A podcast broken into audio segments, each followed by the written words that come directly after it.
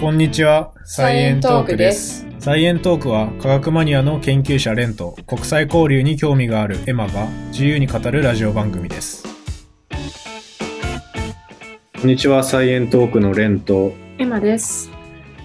えー今日はスペシャルコラボ企画の第2弾ということで、えー宇宙話の佐々木亮さんが来てくださっています。よろしくお願いします。よろしくお願いしまよろしす。くお願いします。いやー、はじめましてですね。はじめましてですね。お邪魔します。はい。いや、いつも毎日配信をゴリゴリやってるっていうので、いやー、泥臭くやらせてもらってます。ちょっと今日は、まあ、僕たちの番組で、はい。まあ、その宇宙のスペシャリストであるりょうさんから、いろいろ宇宙について僕たちが疑問に思っていることを聞いてみようっていう回になっています。わかりました。はい。あそうですね。簡単にじゃあ最初自己紹介していただいてもいいですか？はい。わかりました。えっと、佐々木亮の宇宙話っていうポッドキャストチャンネルをやらせていただいてる佐々木亮と申します。で、僕のチャンネルでは、えっと1日10分宇宙時間っていうところをまあテーマにして、毎日宇宙に関するトピックをポッドキャストで10分から15分ぐらい配信してるチャンネルになります。で、今日は、えっ、と、最近みんなで頑張っている科学系ポッドキャストつながりというところで遊びに来させていただきました。今日よろしくお願いいたします。よろしくお願いします。いします。毎日10分って結構大変ですよね。まあ、もう慣れてはきましたけど、たまにしんどい時ありますね。僕らまだ20回ちょっとなんで、その10倍以上の本数出してて。確かに、そろそろ300いきますね。ですよね。いや、ちょっとすごいなと思って。すごい。すごい。テーマとか尽きたりしないんですか？いや、これが多分テーマ選びが宇宙にしといてラッキーだったなと思ってて、なんか最近宇宙系のニュース見かけません？よく。あの宇宙旅行のニュースだったりとか、あ、確かに確かに。うんうんうんうん。ああいうのちょっと掘り下げると、世界中めちゃめちゃいろんなところで宇宙系のニュース出てるんですよね。で、なんで、あとは僕の専門の天文とかのところも論文はたくさん出るんで、ネタには割と困ん困ら困りはしないですね。やる気の問題ですね。じゃあ、早速、ちょっと僕たちがいろいろ聞きたいことはいを持ってきたので、ちょっと聞いてみようかなって思います。はい。じゃあ、一番最初に、そうですね、りょうさんが今やっている近い分野のところでもいいんですけど、はい。一番僕たち、まあ、一般の人たちが、まあ、宇宙に触れるというか、はい。一番実現が近いような宇宙に関する技術っていうものはどういうものがあるんでしょうか？触れるところで一番実現性高いものは、まあ一つはやっぱ最近話題になった宇宙旅行がうん。実現の距離感的には一番近いかなと思ってて、あそこは、はい。はい。この7月の14日とか10 13日とかかに、あの、バージン・ギャラクティックっていうアメリカの宇宙系の企業が宇宙旅行っていうところを未来的に、将来的にサービスで展開しようとしてる中で、一応有人飛行のテストを成功させたっていうところがあるので、うん。まあ言ってしまえばこうなんか妄想の中で見てた宇宙旅行っていうところが本当に実現する一歩手前の実証実験成功みたいなところは結構セうッん。トなる出来事のような感じはしますね。そうです友人のはい飛行実験っていうのは普通の素人が乗ってであの成功したんですか？そうですそうです。今回の場合だとその会社作った会長にあたる人なのかな？結構おじいちゃんなんですけどの人とあと募集かけてというか声かかった人数名がこうロケットに乗って一緒に宇宙に行くと。いや、すごいなすごいな結構怖いっすよね、でも最初。うん、なんか多分だからめっちゃ怖いってみんな思うから、あの、はい創業者の人が自分で行って安全なんだよっていう、うん。もう多分アピール合戦に入ってるんだろうなって思い思ってますね、僕は。ああ、なるほど、なるほど。印象というか、そうです。だから多分安全、安全になってきてるんじゃないですか。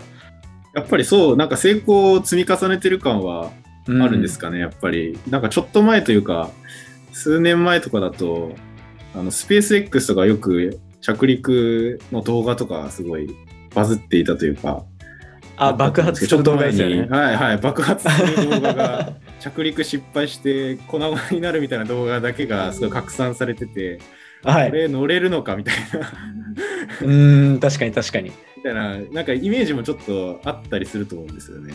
まあそういうのを払拭しに行くというか、そうです、そうです。安全性を、ああ、確かに重要だ。しかも、この7月中、2021年の7月中に、あの、アマゾンの CEO だったジェフ・ベゾスって方はい、も中継の会社作ってるんですけど、うんそこのあの有人試験飛行みたいなのも本人が飛んでいくっていうのを予定してたりするんで、絶対失敗許されないですよね。失敗許されないですね。ジェ ジェフ・ベゾスさんを宇宙に放り出すわけにはいかない。超重要人物だから、絶対に返してこないといけない。なんか技術者の人も結構安全性は相当上がってきてるんじゃないのかなって思いながら僕見てますけど、不安は不安ですよね。自分がいざ行くってなったら。そうです成功率とか安全性とかってやっぱり上がってきてるんですか？数値としてなんか出てたりするんですか？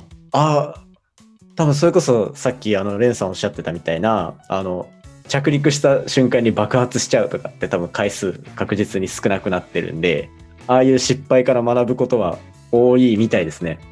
うんん。すごいな。面白いな。いいや、行きたいですよね。宇宙どうですか？行きたいですか？お二人。や、死ぬまでには行ってみたいなっていう気持ちはありますね。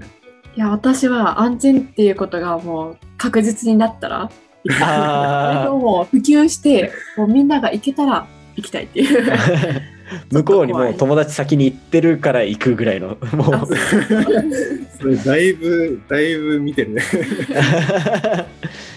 今だと2000万円とからしいんですよ。この間ニュースになってた、その数分間宇宙に行って、無重力体験して地球を見下ろして帰ってくるツアーが2000万とか3000万とか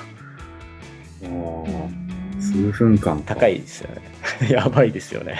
あでも宇宙に行くって言ってもあれかなんか月に行くとか火星に行くとかではなくってなんだろう大気圏を超えたぐらいのところに行くっていう感じなんですか？宇宙旅行の定義ってー何なんだろうって思いました。今、そうです。今の多分技術力っていうか、今実際に販売されてるのだと、その数分間宇宙行くプランが宇宙旅行としてダンと出てる感じですなるほ。どあーじゃあトータルだと何何分ぐらいになるんですかね？えー、地上を出てからお降りてくるまで？多分数時間で戻ってくる感じですよね、きっと。あえー、意外と。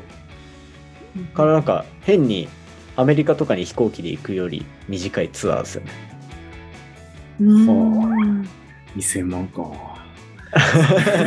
だから、もうちょっと値段落ちるまで待つか、もっと遠くまで行ける、もうちょい高いのを頑張って待つかみたいな。確かになんか上陸できるツアーとかができるのはまあもっと先っていうことですよね。例えば月とか、うんなんか火星とかになるんですか？次。近いところって。そうです、そうです。なんか、これでも月面行くの多分結構もう近いんですよ。お実現性としては。なんか、アルテミス計画っていう、いかにも中二病っぽい名前の宇宙計画があるんですけど、これが、あの、JAXA もそうだし、NASA とか、あとヨーロッパのその宇宙機関とか、っていうところ、もろもろ全員で頑張って協力して、まず月面開拓しようみたいなプロジェクトも動いていへて、ーこれはもう2020、2030年とかになる前にもう月には全然行ってる状況。で、さらに30年以降ってところで火星に行こうみたいな、その月を、あの、なんだ、基地みたいにして火星に行こうみたいな。はあ、もう建築しちゃうってことですよね、月に。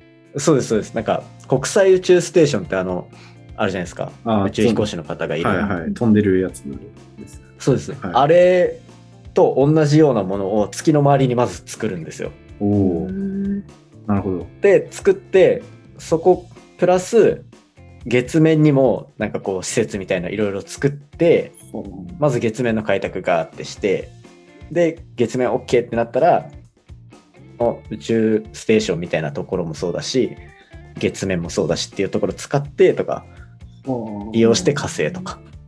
あ、中継地点みたいなことですか？そうですね。になりうるっていう話だった気がします。ええすごい。いすげえ。やでもなんか月面まで行くのが宇宙旅行みたいなイメージありますね。やっぱりなんか数時あ間で終わっちゃうのはなんかあんまり一般人のなんかイメージとしてうん旅行感がないなって思って。旅行感ないですよね。確かに旅行の定義にはならないような気がするな。確かに。いや、月、そうですよね。やっぱ、それぐらいになって、ようやく旅行っていう感じですよね。うん、なんか何持ってこうかなみたいな考える。確かうんちょっと楽しくないですか？ちょっと月行って何しようかみたいなショッピングするみたいな。なんかね、ボールとか持ってくだけでも相当楽しそうですよね。いや、そうです。なんか、月面、重力。重力6分の1なんで、はい。だからものすごいアクロバットなスポーツ競技とかができる可能性とか。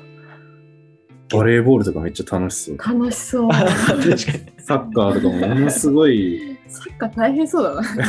3D サッカーだな 3D みんなポンポン飛んで、オーバーヘッドシュートばっかりして、そういう感じに、確かに宇宙でスポーツとかできたりするかもしれない。面白いですよね。え、じゃあもうりょうさんは、あの、人生の間で一度はもう宇宙に行ってやるみたいな行気持ちはあるんですか、やっぱり。行きたいです、行きたいです。でも、どこが、うんもちろん、まあ、一瞬でもまあ行ければ全然僕は嬉しいんですけど、ーやっ、ぱさっき話してたみたいに月とかはい行っておきたいですよね。行っておきたいというか、すごい感覚。月を中継して、やっぱもうもう一段階行きたいみいいな。行きたいです。まあ火星、最初に火星行った男とか、めちゃめちゃかっこいいですよね。確かにかっこいいな。ねでも実際にいつ頃一般的になるんですかね？宇宙旅行。いやーだからその今宇宙旅行のプラン出てるやつだい一般的になるってことはそれが下がるってことですよね値段値段がはい。うんあのなんか普通に私の友達も行ったことあるよみたいなあそんぐらいのレベルにいつかなるのかな。あハワイ行ったぜぐらい。なるそれめっちゃありそうですよねなんか多分今宇宙旅行を提案してる会社の数が少ないからそのぐらいになっちゃうけど今後みんなが宇宙旅行を買ってくれるんだったら宇宙旅行を斡旋する会社多分斡旋っていうか企画する会社めちゃめちゃ増えそうなんでああ、出てきそう。そうすると落ちてきていつでしょうね。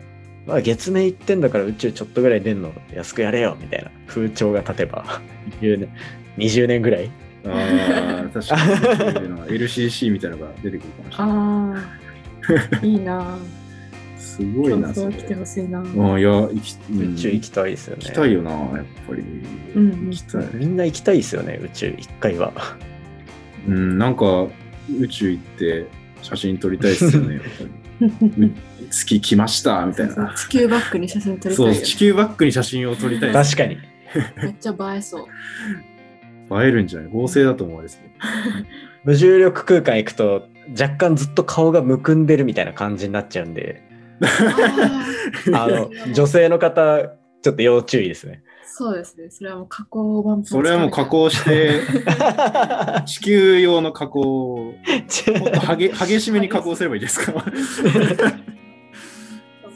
宇宙旅行用の加工アプリとか出てくるかもしれない。あ やばいです。めちゃくちゃそれ、あ月に行くならこのアプリを入れてから行こうみたいな。ああるかな、それ。宇宙旅行って何を持っていくんですか、もうあでも数分宇宙に行くぐらいその無重力体験するぐらいだったら多分手ぶらじゃないですかね。えわかんない。それは人によってやりたいこと次第だと思うんですけどなんか宇宙飛行士の方の国際宇宙ステーションの動画とか見ると例えばうん。水を出したらあの空中にふわふわ球体のまま浮いてるとか。うん。あとなんかちょっとハゲた宇宙飛行士の方があのか頭に水乗っけたらずっと表面になんかうにゅうにゅうなんか残ってるみたいになるとか。おー。だから多分みんなああいうの見てあれやりに宇宙行こうって言って宇宙行く人がもしかしたら現れればそういうこともまあああ、確かにな。水、何持っていくのが一番面白いかとか考えちゃいますよね。実際、自分が行くってなったら。そうだからそれこそ YouTuber とかが結構お金持ってる人多分いるじゃないですか。行きそきそだから数千万払って宇宙行って宇宙で丸々してみただけで相当バズりそうな。う。いや、もう。いやう、間違いなく見たいっすわね。宇宙に行ったヒカキン見たいもん。確かに。はい。絶対、絶対日本だったら最初に行くの、ヒカキン、ヒかなカキンか、はじめ社長？はじめ社長。あーかじゃないですか。絶対はじめ社長は行きそう。なんかこう噂に聞く YouTuber の年収だったら全然いけそうじゃないですか。いやー、行けそうですよね。奥とか行くと、うんうんうんうんやっぱり宇宙でメントスコーラ最初にやったのは俺だみたいな。う んそれ見たい面白そう。どうなるんですかね。メントスコーラとかスライムとか、やっぱり初期の YouTube でやってたことをやりそうじゃないですか。確かに確かに。宇宙メントスコーラめっちゃ面白そうですね。結構すごい。というかでも船内なんかめちゃくちゃ汚れちゃいそうですけど、そういうのできるんですかね。確かに。怒られそう。いや逆に宇宙旅行に持って行っちゃダメなものみたいなあ提案してほしい感もあ確かに。ただ液体大丈夫なんうんですかね。確かに。水なんか汚しちゃダメそうですもんね。水とかって、うん、なんか出しちゃいけない機械とかにもし行っちゃったら壊れちゃいますもんね。だから難しい。難しいね、うん。いやでもメントスコーラ見たいですね。いや、これは絶対10、10年以内ぐらいに、今2000万円ぐらいでいけるんだったら、全然ありそう。うんうんうん全然ありそうですね。あとはもうそこに、そこを買うチャンスさえあればうんうんうん。飛び込んでほしいですよね。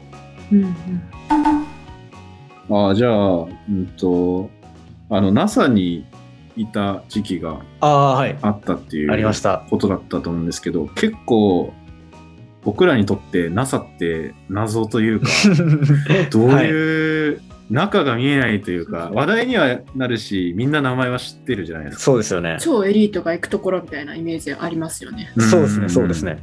まさに、いや、まさにだと思いますね。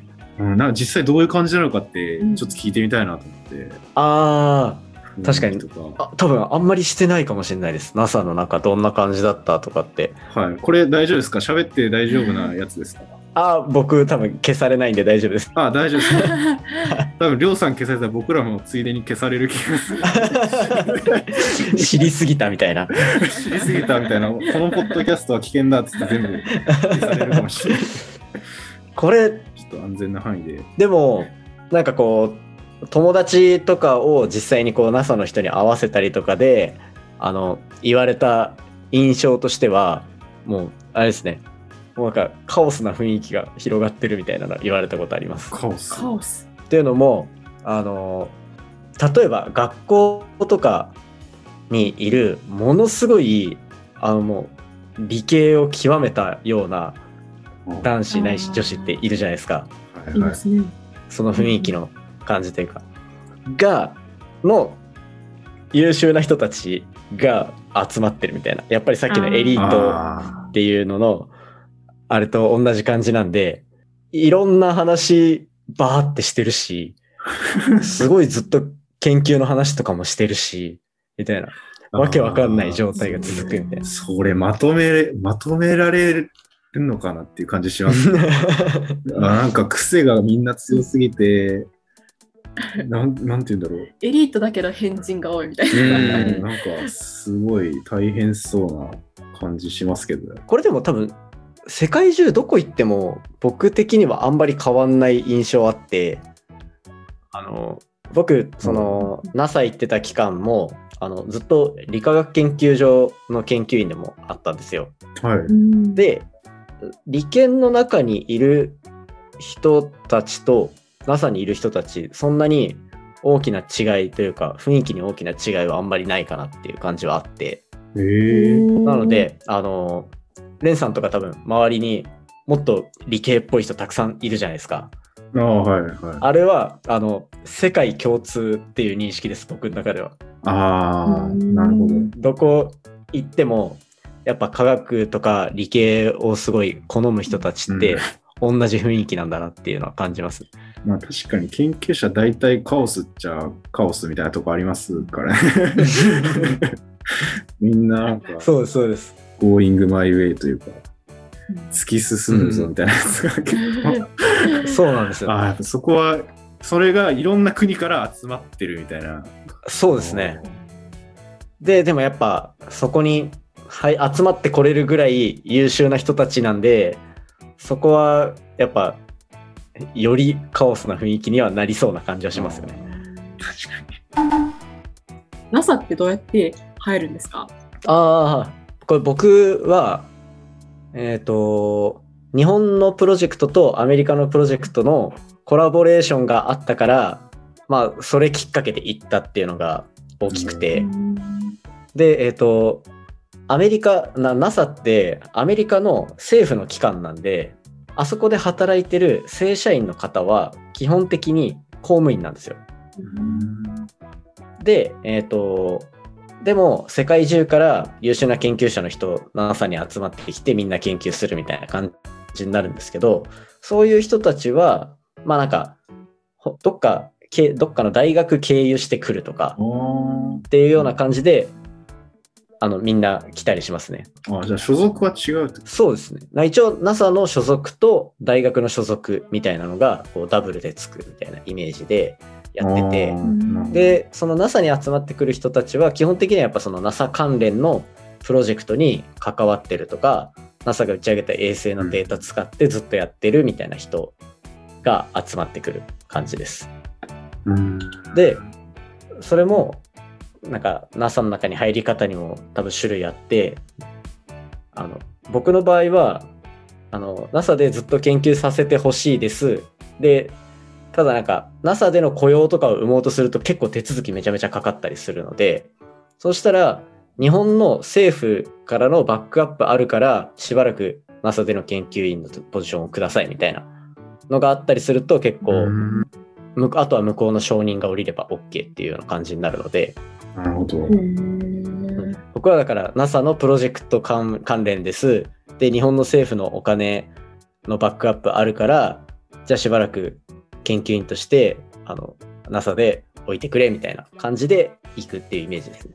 なんかちゃんと後ろ盾がないと、というかなんか、イメージですけど、情報の規制とか、なんか結構データの扱いとか、すごいいや、やばいです、やばいです。守秘義務とかありそうだなっていうイメージが、なんか宇宙人見つけちゃったみたいなのを言ったあのめっちゃ小学生が考えるようなことなんですけど、だからそういうのなんかちゃんと管理してないとまずいとかありそうですよね。そうっす。ありあります、あります。なんか、厳しかったですか、やっぱ。厳しいです。まず、敷地に入る入り口に、はいあの、拳銃ぶら下げた警備員みたいなのが 必ず3人、2、3人ずついるみたいなところあって、で、もちろんもう自分が持ってるカードキーでも入れる建物数個しか限られてなかったりとか、あー、なるほど、なるほど。で、もう本当に中に、もう僕もすげえ小学生みたいなこと言いますけど、もう絶対う、絶対宇宙人いるじゃんっていう建物あるんですよ。真っ白の。気になる。建物。物建物が。建物がもうあの真っ白の四角にあの NASA ってマークバンって書いてるみたいな。めっちゃ入りたいじゃないですかそんな建物。いやーめっちゃ入りたい。それは限られた人しか入れないなところなんですか？あそうですね。僕のカードキーでは入れなかったですいやでもまあ多分ちゃんと調べたら その中でどんなプロジェクト動いてるかわかるんですけど僕はもう見た目で絶対この建物入りたいみたいなのは1個ありました確かにな宇宙人が実は滞在してるみたいなうん。実は宇宙で捕まえてきて、なんか観察してるかも。なんか昔そういうニュースあったよね。なんか宇宙人を捕まえましたみたいな写真みたいな。いっぱいありそう、そういういっぱいいっぱいある。これが UFO だみたいな。ありますよね。確かに。なんか、これ、あ、そうです。最近、あの、話題になってた、なんかアメリカかどっかの調査結果のグラフで、あの、UFO の発見件数が2000年なんか前後ぐらいでグインって上がってるおのの、うんこの編曲点で、フォトショップがリリースされてるらしいです。ああ、なるほど、なるほど。そういうことか。そういうことか。フォトショップのリリースとともに、異常なまでの UFO の発見数が報告されてるっていう。いや、でもわかんない。これ、うん深読みすると、あえてそれで隠してる可能性あるからね。ああ オカルトじみてきましたねそうそう。俺、研究とか言ってるけど、こんなことばっか言って大丈夫かな？宇宙人、やっぱ、え宇宙人信じてる派ですか？僕はいる、いてほしいですね。いると思ってまあす。ーいてほしい。うんでもしい。え、いてほしい派ですか？いや、いてほしいいてほし。いいるべきだと思ってるもん、俺は。まあ、だって地球人が生まれることができるんだったら他の星でも生まれる可能性はまあゼロではないってことですもんね。うん。まあそうですよね。しかも最近そういう地球みたいな星を探すって研究もめちゃめちゃ盛んにややられてるんで、はいなんかめっちゃ遠くにはありそうみたいな。やそう全然そうだと思います。やっぱ宇宙広いんでうん、ですよ。いいですよね。見たいな。なんか僕これ NASA 行った後からあの宇宙人っているのって聞かれてなんかいたらいいよねみたいなこと言うともうなんか秘密保持結んじゃったからそこまでしか言えないんだろうみたいなわけのわかんない疑いかけられて今、同じような流れになって、みんな考える。みんな同じことを思ってるんだ。結局最後までは言えないんでしょみたいな知ってるからとかって言われるんですけどああ、確かにな。確かに。いるって言う言っちゃったらな、みたいな 確かにどうなんだな、気になる、気になりますよね。気になります本当に。えー。みんな興味ありますもんね、それって。宇宙人、うん。宇宙ネタ宇宙人が一番やっぱ惹かれるんじゃないですか。気持ち。ニュースの見出しで並んでたらうん。やっぱ宇宙人か UFO 見たいじゃないですか。うん。いや、見たいです、見たいです。なんか、今年はなんかあった気がするな。うん。あ本当ですか？今年は、いや、宇宙人かわかんないですけど、あの、謎の鉄の棒みたいのが出現したみたいな、ありませんでしたっけ？鉄の棒。アメリカの各地に金属の三角柱みたいなやつが出現してこれは宇宙人が仕業かみたいな。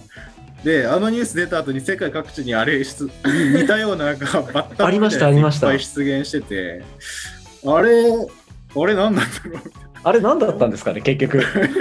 あれ何だったんですかね？あれもなんか言ってしまえば宇宙絡みっちゃ宇宙絡みのニュースじゃない？確かに。オカルトファンがもう盛り上がりそうな。はい宇宙に惹かれるものがやっぱあるもんな、人間。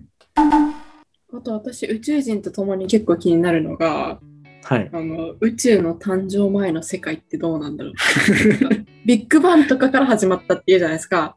そうですね。の前、その前って何にもないんですか？って言われてますよね。うんでも何にもないとこでいきなりビッグバンっていうのもなんかしっくりこないじゃないですか、ううんん。確かにそこはでも無無なんじゃないですかね今ビッグバンの前結構気になるよな。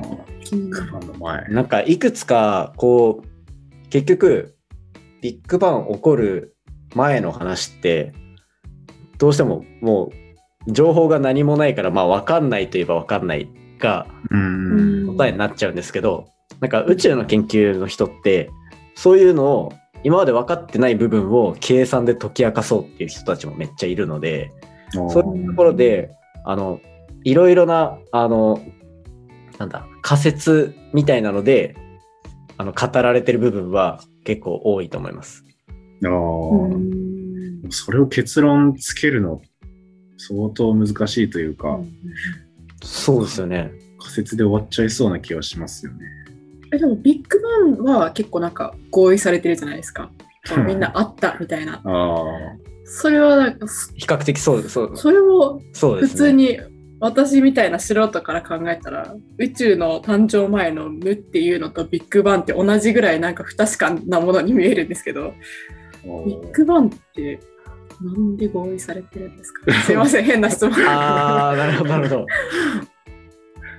結構証拠とかあるんですか？あ証拠ね。うん。あそれなんだろう。すいません俺ちょっと浅いですねそこの理解。今。意外といいとこついた。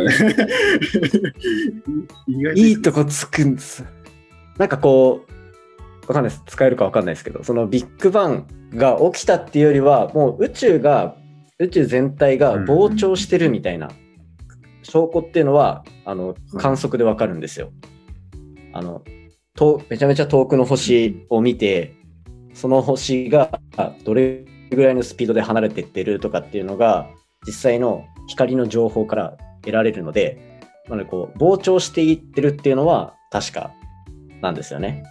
うんうん。うんはいはい。そうですでなので、まあ、そうすると内側から外側に向かってこうあの物が動いていく方向に何か作用が起こる。でそれの最初が、まあ、ビッグバンっていうようなところになってるんで、でプラスして多分こう多分ビッグバンがより確かだろうって言われてるのはそこからじゃあ宇宙の中の元素がどうなってるかとかの計算まで多分含めてあの最初にこういう爆発があって、そうしたら水素が宇宙空間にバーって広まってみたいなところまで計算してるのはあるんだとは思います。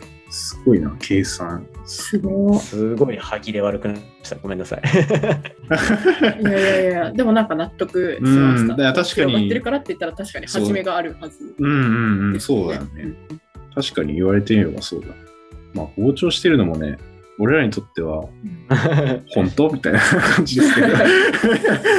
そうなんですよ。あの光ちょっと科学系の話っぽいことするとやっぱ光の情報を見たらその光のあの波の情報を見るとなんか普通だったら例えばうん1で、1の波で来るやつがなんかすごい間延びして来てるってことはあのあ星が遠くに行ってるっていう証拠になるんですよね。これってあの救急車が通り過ぎた時に音が低くなるみたいなあの現象と同じのが星で出るみたいな。あ、はいはい。っていうので、まあ一応星の光っていうのをいろいろ観察した時に離れてってるような光の状況だなっていうのは出てるって感じです。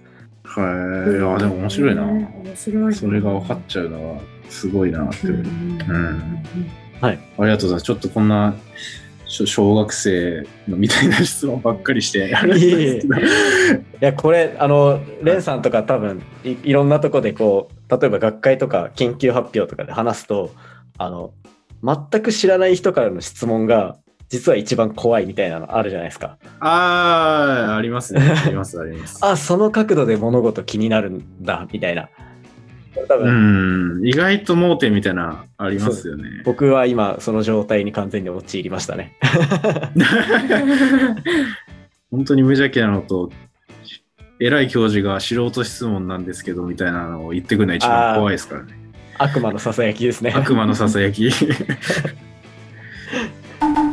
やーありがとうございます。いろいろ答えていただいて、そろそろまあ、お時間も来てるっていうところで、じゃあ最後に、はいまあ今後、まあいろんな活動でもいいですし、やりたいことだったり、はい。